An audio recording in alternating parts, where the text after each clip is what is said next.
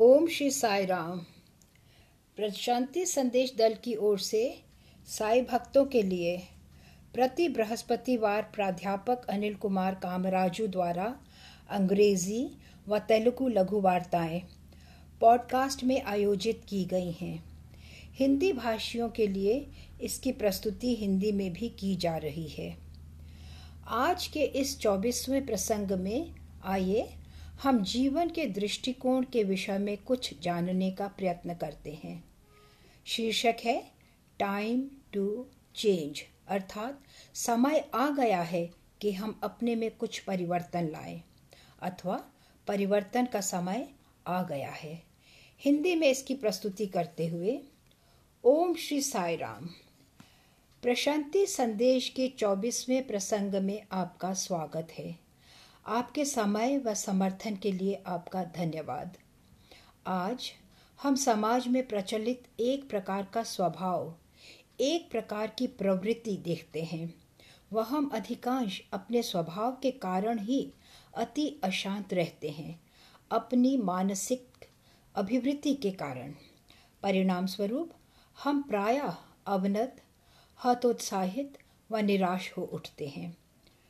आज प्रातः जो मैं आपसे कहना चाहता हूँ, हमारी समस्त मानसिक अशांति, तनाव, सतत चिंताओं का प्रमुख कारण हमारी स्वयं की अभिवृत्ति, प्रवृत्ति ही है, अर्थात जिन्हें हम स्वभावगत कहते हैं। अतः मेरे मित्रों, अपनी मानसिक अभिवृत्ति को परिवर्तित करने का अब समय आ गया है। हमारे दृष्टिकोण, हमारे स्वभाव में एक प्रतिमान परिवर्तन की आवश्यकता है। जितना शीघ्र संभव हो सके, उतने ही शीघ्र परिवर्तित होने की आवश्यकता है। वह यह स्वयं की ही बेहतरी, स्वयं की ही भलाई के लिए है। हमारे अपने स्वास्थ्य के लिए, हमारे अपने पारस्परिक संबंधों के लिए, यहाँ तक कि हमारे स्वयं के बेहतर निष्पादन व कार्यों के लिए। क्या है यह आज जिसके परिवर्तन की हमें आवश्यकता है? विशेषकर हमारी स्वयं की अभिवृत्ति में, जो कि आज के इस शीर्षक का विषय है। इस संदर्भ में मैं सारांश में वस्तुतः एक वाक्य में ही कहना चाहूँगा कि लोगों के दो वर्ग हैं। एक वर्ग में वह लोग हैं जिनमें नकारात्मक अभिवृत्ति है, नहिक की प्रवृत्ति। नकारात्मक प्रवृत्ति के ये लोग संशयों, संदेशों से परिपूर्ण रहते हैं। उनमें भविष्य के प्रति कोई आशा नहीं होती। वे उद्यमी उत्साही भी नहीं होते। वे अत्यधिक आलोचनात्मक होते हैं। ऐसे व्यक्ति अन्य के प्रति टिप्पणी करने, उनकी आलोचना करने के लिए अति उत्कंठित रहते हैं। वास्तव में वह अधिकांश स्वयं ही अकर्ता होते हैं। नकारात्मक अभिवृत्ति के लोग सदैव ही दुखी रहते हैं। मानसिक रूप से अवनत रहते हैं। स्वाभाविकता ही मनोवैज्ञानिक रूप से वह संकुचित, अनिच्छुक, अशक्त, अक्षम रहते हैं। अतः किसी भी दृष्टिकोण से नकारात्मक अभिवृत्ति लाभप्रद, हितकारी नहीं। नकारात्मक अभिवृत्ति को निराकृत करना ही होगा। हमें नकारात्मक अभिवृत्ति के ऐसे लोगों से संवाद करना होगा व उन्हें यह प्रतीत कराना होगा कि किस प्रकार ये उनके जीवन को प्रभावित कर रही है, क्योंकि नकारात्मक अभिवृत्ति के लोग समाज में स्वीकरणीय नहीं। इस अभिवृत्ति के लोग अपने व्यवसाय में सफलता की ऊंचाई पर पहुँचने में सफल नहीं रहते, वास्तव में अपने व्यवसाय की उत्कृष्टता नहीं प्राप्त कर सकते। अतः प्रत्येक दृष्टिकोण से व यदि मैं सही हूँ तो अपने जीवन के सातवें दशक में, अपने प्रेक्षण पर आधारित, मुझे पूर्ण संज्ञान है कि इस नकारात्मक अभिवृत्ति का त्याग करना ही होगा। जितना संभव हो सके उतनी ही शीघ्रता से, वास्तव में शीघ्र, अति शीघ्र ही। संभवतः हम नकारात्मक हैं क्योंकि हम निर्णयात्मक रहते हैं। हम अति शीघ्र ही आंकलन व निर्णय कर लेते हैं। बिना किसी हिचकिचाहट अथवा झिझक के ही हम अन्य का आंकलन शीघ्रता शीघ्र कर लेते हैं व कदाचित यह भी एक बिंदु हो सकता है जो हमारी नकारात्मक अभिवृत्ति में सहयोग देता है। हमें किसी का भी आंकलन न करना चाहिए। नकारात्मक व्यक्ति वह होते हैं जिनमें पूर्वग्रह पूर्व धारणा पक्षपाती भावना होती है। जो अपने अतीत के अनुभवों से मुक्त ना हो सके। ऐसे ही इन नकारात्मक भावनाओं के व्यक्तियों के विषय में कितना कुछ कहा जा सकता है। ऐसे व्यक्तियों के विषय में जिनमें नकारात्मक विचार होते हैं। दूसरी ओर, हमारे पास लोगों का एक अन्य वर्ग है जो सकारात्मक प्रवण होते हैं। जिनका मन सकारात्मक होता है, अपने विचारों में वे सदैव सकारात्मक प्रवृत्ति के ही होते हैं। कहना ना होगा कि इस प्रकार की अभिवृत्ति के लोग सदैव सुखी, प्रसन्न, स्मित, संतुष्ट, वास्तव में आनंदमय रहते हैं, क्योंकि सकारात्मक अभिवृत्ति उन्हें स्वीकरण की भावना विकसित करने में सहायक होती है। जो भी उनके जीवन के मार्ग में आता है उसे वे सहर्ष स्वीकार करते हैं। वरन मैं इसे इस प्रकार भी प्रस्तुत कर सकता हूँ कि यह चयन रहित अभिज्ञा है। यदि हम इस चयन रहित अभिज्ञा को विकसित कर लेते हैं तो हम उसे स्वीकार करने के लिए तैयार रहते हैं, जो भी हमारे जीवन के मार्ग में आता है, जो भी हमारे जीवन में घटित होता है। वास्तव में अस्वीकरण के कारण लोग अपने जीवन में नकारात्मक, नहिक प्रवृत्ति के हो उठते हैं। वह जीवन नकारात्मक होते हैं, जबकि सकारात्मक मन, सकारात्मक अभिवृत्ति का जीवन स्वीकारात्मक होता है। जीवन रचनात्मक, निश्चयात्मक होता है। ऐसे व्यक्ति सदैव आशावादी, उदीयमान होते हैं। वह उस क्षण के अनुसार कार्यान्वित रहने के लिए तैयार रहते हैं, अर्थात वर्तमान क्षण में ही जीवित रहते हैं। उनकी अभिवृत्ति ऐसी होती है कि वे कुछ भी घटित होने का स्वागत करते हैं, चयन रहता की भावना से ही। वास्तव में वह इस भावना से स्वीकार करते हैं कि समस्त उनकी स्वयं की भलाई के लिए ही है। यदि वे आध्यात्मिक प्रवृत्ति के हैं तो वह इसे ईश्वर की इच्छा के रूप में स्वीकार करते हैं। यदि वह रूढ़ीवादी अथवा परंपरावादी हैं तो वह इसे अपना भाग्य अथवा नियति मानकर स्वीकार करते हैं। तुलनात्मक रूप से कहते हुए चाहे जो भी हो, सकारात्मक अभिवृत्ति के लोग अधिक प्रसन्न, सुखी, स्मित, संतुष्ट रहते हैं। वह बेहतर निष्पादक, कर्ता एवं बेहतर मानवीय संबंधों के लोग होते हैं। यहाँ तक कि बेहतर स्वस्थ के होते हैं। ये ही कारण है कि चिकित्सक भी सदैव यही परामर्श देते रहते हैं कि सकारात्मक मन विकसित किया जाना चाहिए। यह तनिक दुर्भाग्यपूर्ण है कि लोग नकारात्मकता की ओर उन्मुख क्यों होते हैं? वह नकारात्मक मानसिकता के क्यों होते हैं? वह अधिकतर अतीत में ही जीवित रहते हैं व इस कारण उनकी अभिवृत्ति नकारात्मक ही होती है। एक सकारात्मक व्यक्ति इस प्रकार का नहीं होता। उसमें एक प्रकार दृढ़ता की भावना होती है, ना कि मात्र अभिलाषा की भावना ही। उनमें वर्तमान के प्रति पूर्ण विश्वास होता है, वर्तमान क्षण के प्रति। अतः आज सकारात्मक मानसिकता अत्याधिक अनिवार्य है, विशेषकर युवाओं के लिए। हम वरिष्ठ व्यक्तियों को नकारात्मक अभिवृत्ति को अनुत्साहित करना चाहिए व सकारात्मक स्वभाव को प्रोत्साहित। हमें अपनी सभी संतान को उनके जीवन में सदैव सकारात्मक रहने का मार्गदर्शन करना चाहिए। उनके प्रारंभिक समय से ही उन्हें इस ओर निर्देशित करते रहना चाहिए।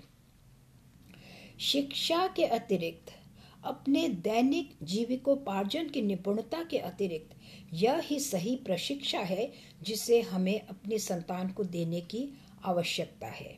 यदि तुम इसे जीवित रहने की कला की संज्ञा देते हो तो यह स्वभाव वास्तव में ही जीवन की कला है। जीवित रहने की कला तो विस्मृत ही कर दो। संपूर्ण समय आनंदमय रहने के लिए, जीवन की कला में सकारात्मक विचार करना सकारात्मक मानसिकता व सकारात्मक विचार प्रक्रिया समाहित है। इस क्षण मुझे कुछ उदाहरणों का स्मरण हो रहा है। एक व्यक्ति मेरे लिए गिलास में जल लाता है। इस गिलास की ओर देखते हुए मैं इसमें जल देखता हूँ, परंतु ये गिलास जल से पूर्ण नहीं। मेरी टिप्पणी होती है कि गिलास जल से अर्धपूर्ण है। ये सकारात्मक है। यदि तुम इसे नकारात्मक अभिवृत्ति के एक व्यक्ति के पास ले जाओ तो वे कहेगा कि यह अर्धरिक्त है, गिलास अर्धरिक्त है। वह केवल अर्धरिक्तता की ओर ही अवधान देता है। यह नकारात्मक मन है। सकारात्मक मन कहता है कि यह अर्धपूर्ण है।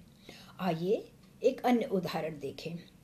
सकारात्मक मानसिकता का एक व्यक्ति कहेगा कि एक कांटे में गुलाब का पुष्प है। कितना अद्भुत है ये पुष्प, कितना सुंदर। कंटक में एक गुलाब है, यह सकारात्मक मानसिकता है, सकारात्मक अभिवृत्ति। लेकिन नकारात्मक मानसिकता का एक व्यक्ति क्या कहेगा? वे कहेगा, गुलाब में एक कंटक है, गुलाब के पुष्प में कांटा है। उसका ध्यान कंटक पर केंद्रित रहता है, जो कि नकारात्मक अभिवृत्ति है। जबकि सकारात्मक व्यक्ति पुष्प का ही विचार करता है। तनिक इस दो और अवधान दो तो। अब मैं आपको एक तृतीय उदाहरण भी दे सकता हूँ। एक खिड़की से बाहर की ओर अवलोकन करते हुए तुम विशाल आकाश देख सकते हो। अगणित चमकते हुए सितारे, खुला वातावरण। इतना अद्भुत सौंदर्य से परिपूर्ण भव्य दृश्य। यह सकारात्मक दृष्टि है। सकारात्मक दृष्टिकोण। यदि तुम बाह्य की ओर से खिड़की के भीतर झांको तो तुम्हें उपस्कर विभिन्न वस्तुओं से भरे हुए छोटे छोटे कक्ष ही दिखाई देंगे। तुम इसे परिमित ही पाओगे। सीमित स्थान। यह नकारात्मक है। तुम परिमित स्थान को ही क्यों देखना चाहते हो? एक छोटा सा कक्ष ही क्यों देखना चाहते हो? एक सीमित स्थान क्यों नहीं तुम खिड़की से बाह्य की ओर विशाल, असीमित, अनंत आकाश की ओर देखते? अतः परिमित की ओर देखना, दृष्टि को सीमित की ओर रखना, वस्तुओं से भरे हुए अस्त व्यस्त लघु कक्ष के प्रति भिज्ञ होना, यह नकारात्मक दृष्टिकोण है। हम में सकारात्मक दृष्टिकोण होना चाहिए। निश्चय ही नकारात्मक नहीं। मेरे मित्रों तनिक इसमें इन अंतर का संज्ञान करने का प्रयत्न करो। कृपया संज्ञान करने का प्रयत्न करो कि सकारात्मक व नकारात्मक में क्या अंतर है। हम एक महान वैज्ञानिक का स्मरण करते हैं, जिन्होंने विद्युत की खोज की थी, एडिसन नाम के एक सज्जन की। वह अनेक बार विफल रहे व अनेकों ने उनसे प्रश्न किया कि आप इतनी बार विफल क्यों रहे? जानते हो एडिसन का क्या उत्तर था? उन्होंने कहा कि तुम्हारा कथन है कि मैं अनेक बार विफल रहा, लेकिन मेरी भावना है कि इस समस्त विफलता ने प्रत्येक बार मुझे शिक्षित किया कि किस प्रकार विद्युत का उत्पादन नहीं किया जा सकता, अथवा हम किस प्रकार विद्युत का उत्पादन नहीं कर सकते, किस प्रकार विद्युत का उत्पादन नहीं हो सकता। किस प्रकार ऐसा करना संभव नहीं। यहाँ तक कि विफलताओं से शिक्षा ग्रहण करना भी सकारात्मकता ही है। अतः हमें सदैव सकारात्मक मानसिकता का ही होना चाहिए। यदि हम ध्यान पूर्वक महाभारत की कथा की ओर अवधान दें तो यह कुंती माता ही थी जिन्होंने श्री कृष्ण से प्रार्थना की। हे मेरे प्रभु, हम सभी को वन में ही रखे।